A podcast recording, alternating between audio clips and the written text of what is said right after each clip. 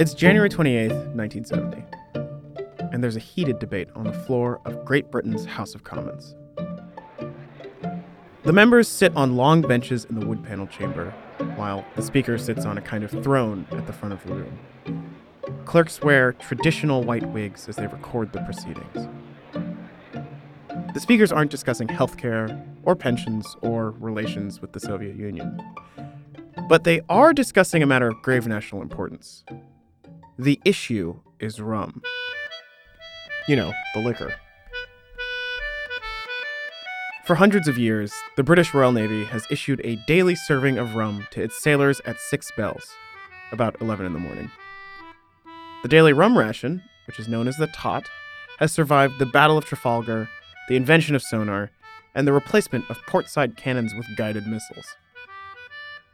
But on this day in nineteen seventy, the tot is in danger of being abolished. Soon, the Royal Navy might be dry as a powdered wig.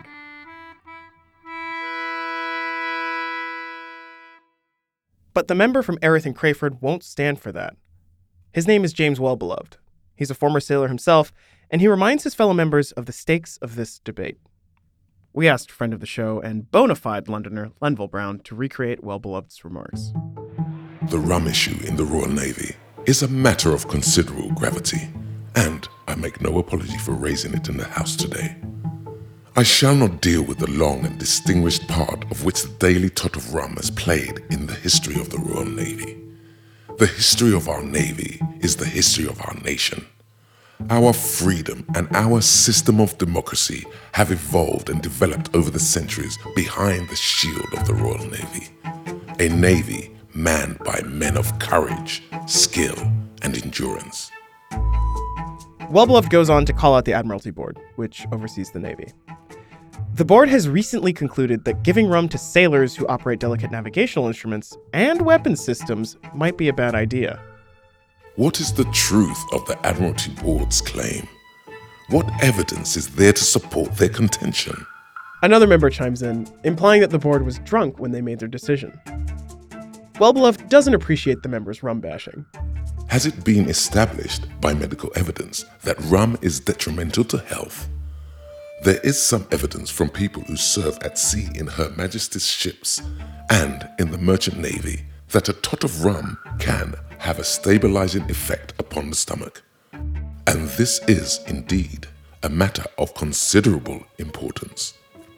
Imagine, Mister Speaker, the fleet about to engage the enemy in a tempestuous sea. This argument is too much for the speaker, also played by Lenville Brown. This is a serious debate. If there's too much interruption, I may have to hang an honorable member from the yardarm. But Wellbeloved presses on. We're about to engage the enemy, Mister Speaker. Let us proceed upon that course. And then Wellbeloved gets to the heart of his argument. The real reason rum remains so important to sailors, even this late in the twentieth century. The rum ration is more than a drink itself. It is more than a tradition. It is a ritual.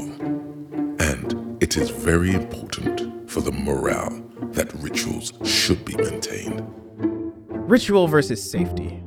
Morale versus operational efficiency. Delicious rum versus common sense. Who will win this debate?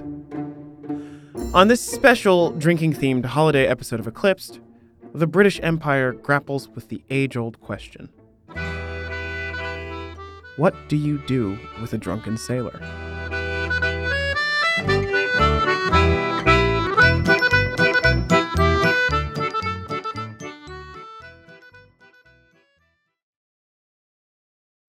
When you need mealtime inspiration, it's worth shopping Kroger, where you'll find over thirty thousand mouthwatering choices that excite your inner foodie. And no matter what tasty choice you make, you'll enjoy our everyday low prices, plus extra ways to save, like digital coupons worth over six hundred dollars each week. You can also save up to one dollar off per gallon at the pump with fuel points. More savings and more inspiring flavors make shopping Kroger worth it every time. Kroger, fresh for everyone. Fuel restrictions apply. From Campside Media, I'm Bijan Stephen, and you're listening to Eclipsed. Welcome to our holiday episode. As long as you're not driving or teetotaling, feel free to join me in a traditional tot of rum. You know what they say, it's eleven a.m. somewhere. So this is really only a holiday episode in the sense that it's the holidays and in the sense that a lot of us are about to imbibe freely for a week or two. But the Royal Navy's relationship with rum is a fascinating piece of history. Few institutions are as tradition-bound as the military. Fewer still are quite so concerned with discipline. And yet, here's this weird libertine ritual that's managed to stick around for centuries. The British weren't the only navy to serve their sailors, of course. The American Navy had a version of the tot up until the second year of the Civil War. Canada got rid of its ration in nineteen seventy-two, and New Zealand kept the tot all the way up until nineteen ninety. But the British were the originators of the ritual. It's not easy to throw a long-standing tradition overboard. And, as we'll discover, sailors in the Royal Navy had a deeply emotional relationship with their daily tot of rum. The great rum debate in the House of Commons wasn't eclipsed by some major news event. It was overlooked because it mostly just affected sailors. Despite fierce opposition from Wellbeloved and others, the decision to do away with the tot was all but inevitable. But I have some questions. How did the tot come to be? How did such an impractical tradition live well into the era of modern warfare? And how did it finally sail off into the boozy sunset? Also, two other questions. What are the rules of the obscure board game called Uckers? And who is the reigning world champion of said obscure board game? Get ready to find out. You're listening to our holiday episode. The Royal Navy dries out. Cheers.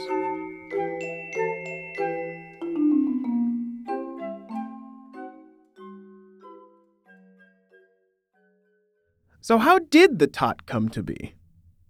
Before we raise anchor, a short vocabulary lesson. All sailors in the Queen's Navy should know this one. Your first phrase? Splice the main brace. The etymology is actually fascinating. Splicing the main brace is probably the hardest job on a ship with sails because the main brace is how ships change tacks. Basically, it's a thick, heavy rope that helps ships turn. And if it's destroyed, by a cannon, for example, some very skilled sailor has to dodge enemy fire and get it fixed. And if they succeed, everyone gets to drink. Ships don't have main braces anymore, but the Queen and admirals are still allowed to call out "splice the main brace" anytime they want to send an entire ship into party mode. The last royal command was to signal the fleet to splice the main brace. In other words, to serve extra rum rations. Cheers from all concerned. Your next phrase. Up spirits. The person who controls a ship's stores of food and liquor is called the purser. Sailors corrupted this to pusser. So the tot is known as the pusser's rum. When the pusser calls out up spirits, it's time for the tot to be doled out. The traditional response to up spirits is, quote, stand fast the Holy Ghost. A few other phrases crucial to shipmate bonding. Sippers is when you offer your shipmate a sip of your rum. Gulpers is when you offer them a gulp. And sandy bottoms is when you offer them everything left in your cup. Wellbeloved used these phrases to give a shout-out to his Navy friends during the Great Rum Debate. I am glad to see some of my honorable friends here to support me in this debate. I shall be more than delighted to offer them sippers and gulpers at a more appropriate moment than the present.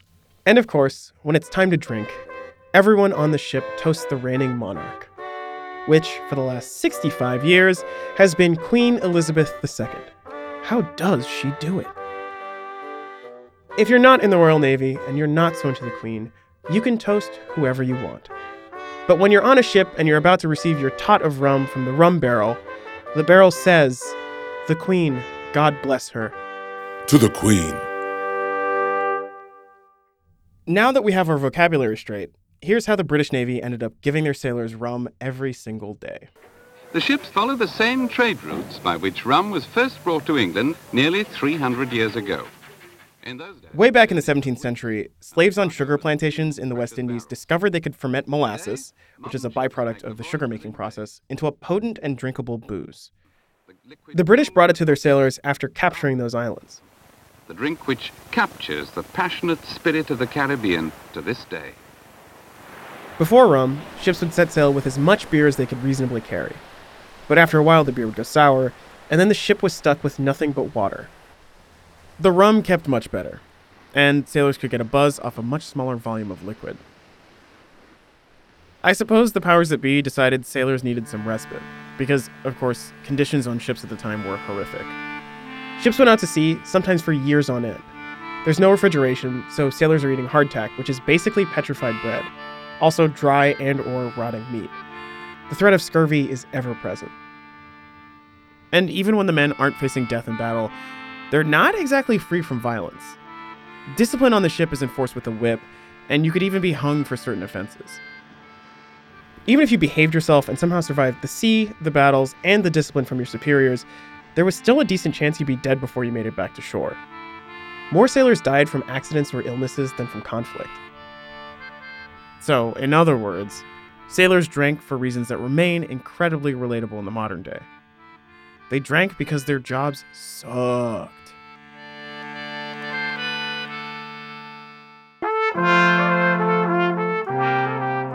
And they drank a lot. The daily tot started out as a half pint of rum per sailor. And these are British pints, which are twenty percent larger than American ones. So at eleven a.m., six bells, you're taking more than five shots of straight rum to the face. And this stuff is over ninety proof. There was also an evening tot of the same size, served between four and six p.m. Call it a sign of the Queen's benevolence. Spirits were up. Up, spirits. But drunkenness on board ships was getting out of hand. That's when a man named Admiral Edward Vernon stepped in. Vernon was best known for fighting the Spanish all over the West Indies in the amazingly named War of Jenkins' Ear.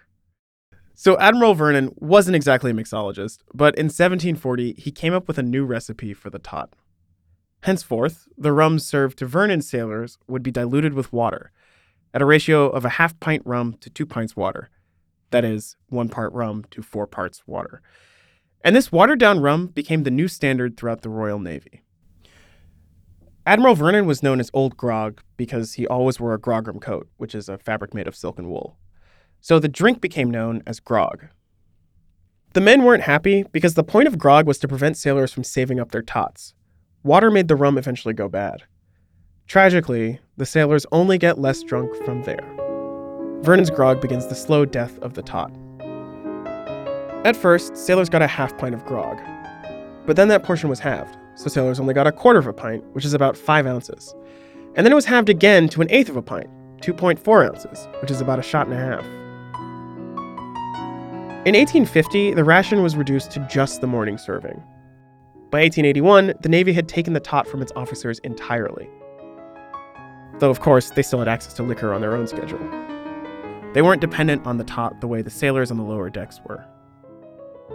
But at least the common sailors still received their tot at six bells every day.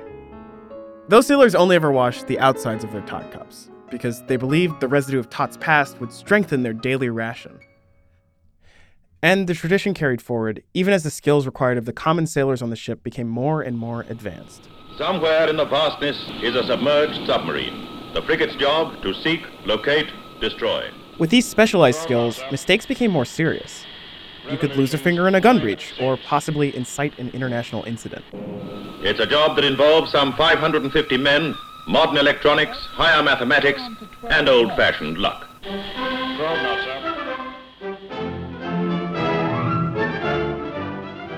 But the tot had become more than a tradition. It was a ritual. A ritual treated with reverence by sailors in the Royal Navy. And who better to explain the meaning of this ritual than Wally Blagden, a former sailor and talented Uckers player. Uckers is a game played aboard Royal Navy ships that's kind of like Parcheesi. People, if they think they're going to lose, they upend the board, uh, and it can get very heated. And at the moment, I'm one of the current world champions. Since Blagden was only fifteen when he joined the Navy, he wasn't yet old enough to draw his rum ration, which was only available to soldiers twenty-one years of age and older. In fact, Blagden and the rest of the underage sailors were kicked out of the mess hall before rum was served. So Blagden looks forward to his twenty-first birthday. When the day finally arrives in nineteen sixty-nine, he's serving on the H M S Glamorgan. So it was a great occasion to suddenly be twenty-one and draw your tot. And of course, you were then officially a man. on that particular day, everybody in the mast, they all give you a sip. Some say take a gulp. Some even say sandy bottoms, which was seal it all off. And I've got to tell you, if you have ever got drunk on Pusser's rum, it takes you nearly a week to get over it. I never, ever drank a full tot after that again. I can't drink anything like I used to back in the day. And life is only as good as your liver. It's true. Life really is only as good as your liver. Words to live by. And after Blagden was initiated into the world of the tot, he learned that it was far more than a drink. The power of the tot was unbelievable. It was a currency in a liquid form. But invariably, the best way to use your tot was to ask somebody to do a duty for you, and that would mean that the guy would stay on board for you for the whole evening whilst you went ashore, just because the next day you were going to give him half of your tot. The men on board most inclined to help you out in exchange for a tot were known as rum rats. Every ship had one. He would do anything for rum and was known as a rum rat. Blagden told us that he even once traded three days of rum for a friend to arrange a special favor for him from a lady on shore. While Blagden and his shipmates were enjoying their tots, the march of progress was coming for their beloved tradition. And deep in the winter of nineteen sixty-nine, the tot found itself in the crosshairs of the party poopers at the Admiralty Board.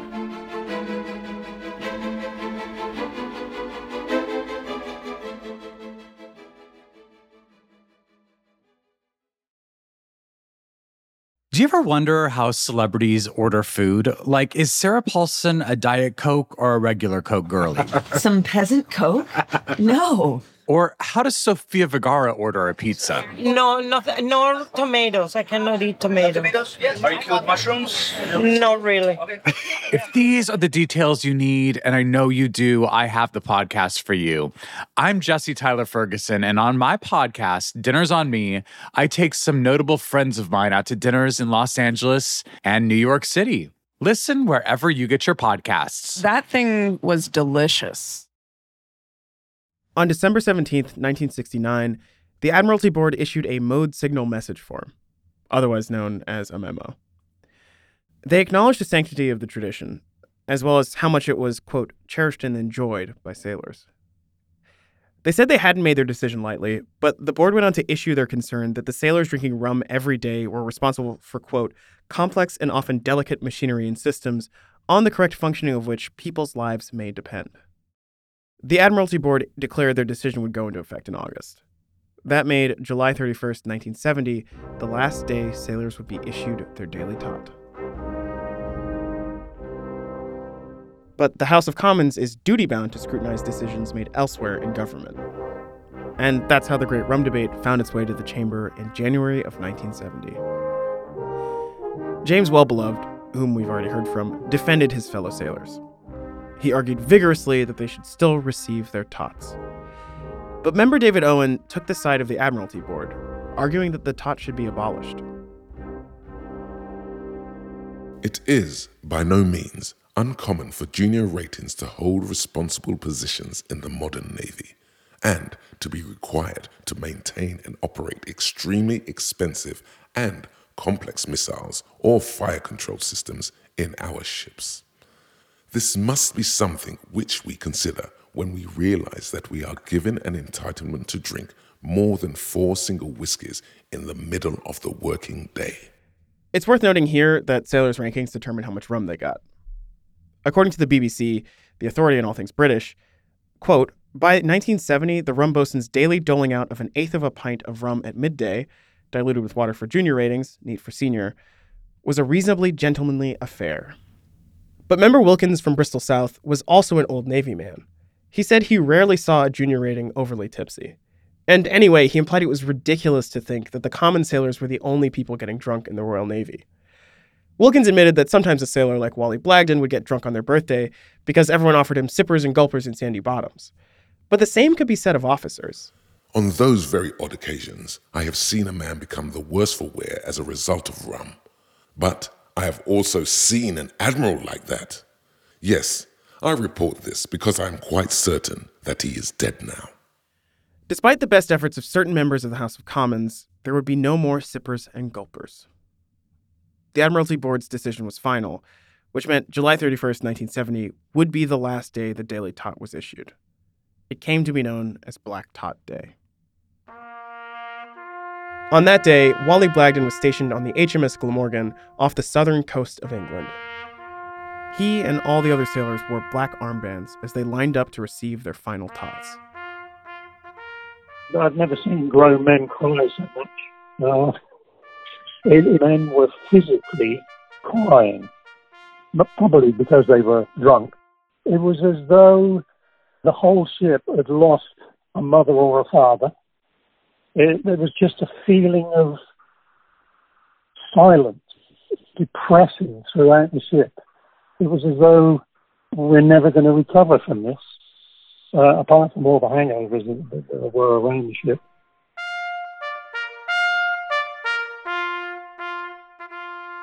Sailors throughout the Royal Navy mourned similarly. Some buried their tots at sea. At one Navy training camp, there was a mock funeral procession with a black coffin, drummers, and a piper. With similar fanfare, sailors in Bermuda brought their rum barrel to shore and buried it in the sand. The sailors did receive one extra can of beer in their daily rations, but that's not a tot.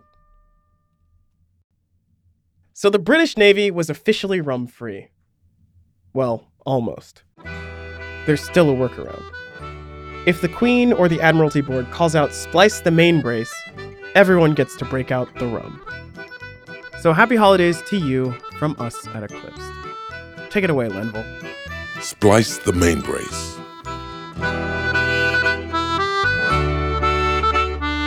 Next on Eclipsed, we're taking two weeks off while the team recovers from a collective hangover. We'll be back in January with a new series on two billionaire brothers who, for some reason, decide they need a get-rich-quicker scheme, and they plunge the world economy into chaos.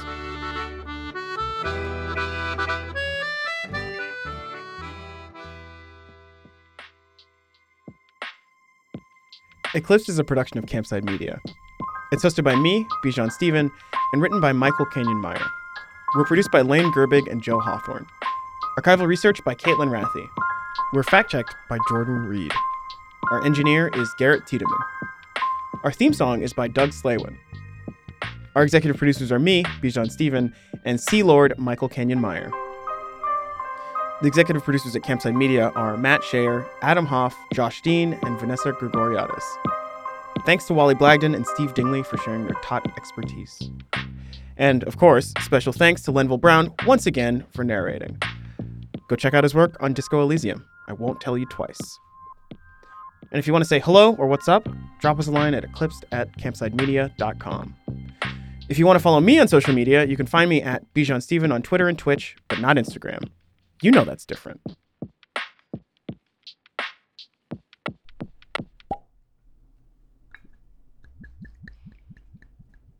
Okay. Uh, to the Queen. This is, this is nice. It tastes kind of like like uh, like a rum cake.